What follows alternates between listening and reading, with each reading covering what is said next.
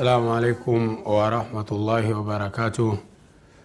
إن الحمد لله نحمده ونستعينه ونستغفره ونعوذ بالله من شرور أنفسنا ومن سيئات أعمالنا. من يهده الله فلا مضل له ومن يذلل فلا هادي له. وأشهد أن لا إله إلا الله وحده لا شريك له. وأشهد أن محمدا عبده ورسوله.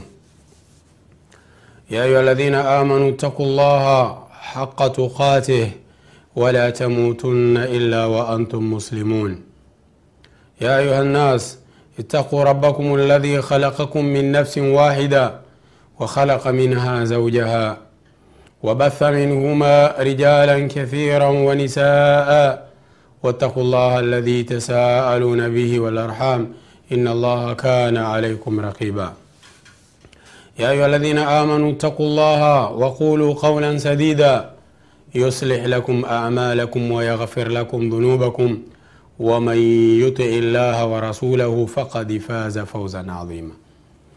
أما بعد فإن خير الحديث كتاب الله وخير الهدي هدي محمد صلى الله عليه وسلم وشر الأمور محدثاتها وكل محدثة بدعة وكل بدعة ضلالة وكل ضلالة في النار uh, ndugu yangu mtazamaji wa africa tv karibu katika kipindi cha sherehe ya bulughul maram na utakumbuka kwamba katika kipindi kilichopita tulikuwa tunasherehesha hadithi ya uh, ishirini na sita katika bulughul maram hadithi ya mama aisha ambayo inasema kana rasulullahi salllahu alaihi wasallam alikuwa mtume yaghsilu lmaniya anaosha manii thumma yakhruju ila lsala kisha anaelekea kuswali fi dhalika thaub katika nguo hiyo hiyo. Wa ana andhuru ila athari lghasli na mama aisha sema mimi nilikuwa ninaangalia athari ya kule kuosha ambako mtume ameosha mabaki. Hiyo ni riwaya ya imam bukhari na muslim. Na riwaya nyingine imam muslim mama aisha anasema lakad kuntu afurukuhu min thaubi rasulillah. Nilikuwa ninakwangua manii kutoka katika nguo ya mtume saa salam farkan ninayakwangua fayusalli fih mtume anasalia kwenye nguo hiyo katika riwaya nyingine ya imam muslim lakad kuntu ahukuhu yabisan. Nilikuwa ninakwangua manii ikiwa kavu bidhufuri kwa kutumia kucha zangu min thaubihi kutoka katika nguo ya mtume salllahu alaihi wasalama uh, hii hadithi tuliisoma na riwaya mbalimbali mbali katika sahih bukhari na muslim na tukachukua muda mrefu kusoma historia ya mama aisha uh, radhiallahu anha. Nikukumbushe baadhi ya riwayati ya hii hadithi ili leo lengo kubwa ni kuangalia mafunzo fiqihi ya hii hadithi. Uh, mafunzo katika hiyo hiyo hadithi ya mtume salllahu alaihi uh, wasallam. Baadhi ya riwaya kwa mfano katika sahih muslim kuna ile riwaya ya alqama. Alqama na aswad wanasema anna rajulan uh, nazala biaishata faasbaha yaghsilu thaubahu kuna bwana mmoja uh, alifikia kwa mama aisha kama mgeni. Basi akalala ilipofika asubuhi ikawa anaosha nguo anafua faqalat aisha radiallahu anha mama aisha akasema inama kana yujiziuka in raaitahu ilikuwa inakutosha. Kama kwenye nguo umeona kuna manii ilikuwa inatosha tu antaghsila makanahu. Uoshe ile sehemu ambayo imefikwa na manii. Fain lam tara nadhahta haulahu kama haujaona alama ya manii umeota hujaona manii basi unamwagia tu maji pembezoni basi walaqad raaituni afrukuhu min thaubi rasulillah. Mimi nilikuwa nikikwangua manii kutoka katika nguo ya mtume farkan nikikwangua kwa maana ya kukwangua fayusalli fihi kisha mtume anaswalia nguo hiyo. Riwaya nyingine ya imam muslim kwa kukukumbusha tu somo letu la leo ni faida za kilugha kidogo lakini hukumu za kisheria katika hii hadithi ambazo hatukuweza kuzisoma katika kipindi kilichopita kutokana na historia ndefu ya mama aisha kuwa imechukua wakati mrefu wa kipindi. Riwaya nyingine ya imam muslim na hii hadithi ya 290 ana abdillahi bni shihabi lkhaulani qal abdillahi bni shihabi lkhaulani ndiye ambaye alifika kwa mama aisha akalala na likamtokea ile tukio. Yeye anasema kuntu nazilan ala aisha. Nilikuwa nimefika kwa mama aisha. Nilikuwa ni mgeni nimefika kwa mama aisha. Fahtalamtu nikaota. Fi thaubaya nikiwa nimevaa nguo zangu mbili nikaota masala ya jimaa alihtilam. Tunaambiwa hata katika moja kati ya alama za bulughu alihtilam kuota mtu anafanya jimaa faghamastuhuma fi lmai nikazitosa zile nguo ndani ya maji.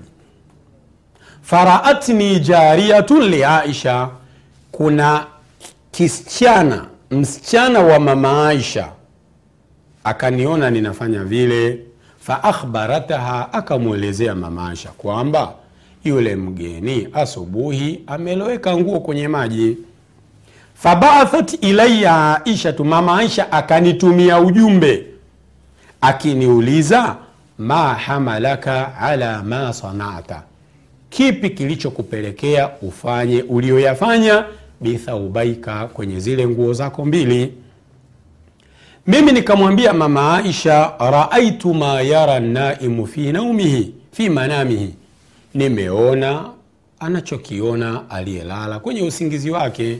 Ni maneno ya busara maneno ya utu uzima kuona kwamba uh, ameota anafanya jimaa. Mama aisha akamwambia hal raaita fihima shaian kwenye hizo nguo zako mbili ulizolala nazo. Kuna kitu umekiona? Yani kuna manii imeonekana? Ile bwana akasema hapana. Mama aisha akamwambia falau raaita sheian ghasaltahu. Kama ungeona kitu ungeosha tu ungefua. Lakad raaituni wa inni la ahukuhu min thaubi rasulillah mimi nakumbuka kwamba nilikuwa ninakwangua manii kutoka katika nguo ya mtume saa salam yabisan ikiwa ni kavu imekauka bidhufuri kwa kutumia kucha yangu. Sasa baada ya murajaa huo kwa yale ambayo tuliyasoma katika kipindi kilichopita tuje katika alabhathu larabia uchambuzi wa kilugha kidogo. Kuna neno afurukuhu kuna neno ahutuhu haya maneno kidogo ni magumu yanahitaji kidogo faida za kilugha. Afuruku hii ni filu mudhari afuruku. Sasa masdari yake ni al, alfarku. Alfarku ni kwa kukwangua kitu alfarku. Hata mama aisha sema afurukuhu farkan. Faakada lfila bimasdar ambayo inaitwa almafulu lmutlaq nilikuwa ninakwangua kukwangua ama tasiru ljibalu sairan yauma tamuru kadha mauran tasiru ljibalu sairan hii inaitwa almafulu lmutlaq unasema fahimtu lmasalata fahaman wahafidhtu lhaditha yani hifdhan almafulu uh, almutlaq ambayo inatilia mkazo kile ulichokisema nyuma kwamba sio majazi bali ni uhakika. Sasa alfarku dalku shaii hatta yanqalia qishruhu uh, an lubbihi. Alfarku ni kukwangua kitu kukisugua mpaka maganda yakae pembeni nyama ya kile kitu ibaki pale. Kwao ni kukikwangua kitu mpaka unakitoa. Hiyo ndio alfarku. Na filumadhi ni faraka mudhari yake ni yafuruku. Faraka yafuruku. Ufuruku masdari ni faraka. Kwa hiyo faraka amekwangua yafuruku ufuruku masdari ni farkan uh, walfarku walfirku an almar'atu zawjaha. Lakini maana nyingine ya farku kwa, kwa, kwa, kwa faida ni kuchukiana kumchukia mtu kama mwanamke kumchukia mume au mume kumchukia mwanamke. Ndio mtume saa salam anasema la yafruk muminun muminatan in kariha minha khulukan radhiya minha akhar, mwislamu wa kiume asimchukie mkewe. Kama atachukizwa na tabia fulani, ataridhishwa na tabia zingine. Mkamilifu ni Allah tabaraka wa taala. Kwao alfarku pia ni albaghadha. Hiyo hadithi hapo imekuja hivyo. Aa, kwa hiyo alfarku ni kukisugua kitu mpaka kikasafika ikaondoka labda uchafu kama maganda yakaondoka. Alfarku pia ni kuchukiana kati ya mtu, mtu kumchukia mwingine. Kitendo ni faraka yafuruku ala wazni faala yafulu, kama kataba yaktubu. Masdari ni uh, farkan ambao ni uzani wa faal. Uh, ama aliposema mama Aisha ahutuhu, hiyo ni fi'lu mudhari pia. Ahutu hata yahutu, kama madda ya mutu Mm, ni faala yafulu pia asili yake ni hatata yahtutu, mudhaafun thulathiyun, ikafanyika idgham pale. Sasa hata maana yake ni nini? Wanasema ukisema hata, kwa mfano hata, yani hata maana yake ni kashara wa haka, kitu pia amekikwangua, amekimenya, ameondoa kitu huku, ameweka huku, kingine kimebaki huku, ndiyo hata. Walhattu hattu kalwaraka min alghusni, kwa mfano unavyotoa tawi kwenye mti, wewe unafanya hati tahutu lwaraka min alghusni. Pia walmaniya min athaubi, pia unavyoitoa manii kutoka katika nguo, pia hicho kitendo kinaitwa alhattu. Hivi anasema Ibnu Mandhur katika Lisanu Larabi. Kwa hiyo hatta ina maana kashara, ina maana haka pia alhatu hattu kalwaraka min alghusni walmaniya min athaubi wa au wa nahwihi. Kwa mfano majani unayatoa kwenye tawi la mti au manii unaitoa kutoka kwenye nguo. Hii ndiyo alhatu, na ndiyo mama Aisha anasema nilikuwa ahutuhu yabisan bidhufu, nilikuwa ninaikwangua kwa kucha ikiwa imekauka katika nguo ya Mtume saa salam, kisha anaenda kuswalia nguo ile ile. Huu ni uchambuzi mdogo wa kilugha kwa hisani ya Lisanu Larab ya Ibni Mandhur Alifriqi. Ah, tuje katika swala la msingi ambalo tunajifunza katika hii hadithi. Manii ya mwanadamu ni tahir, siyo tahir, ni najis, kwa maana ikimwangukia hapa amechafuka, lazima akaoshe mwili, au ni tahir.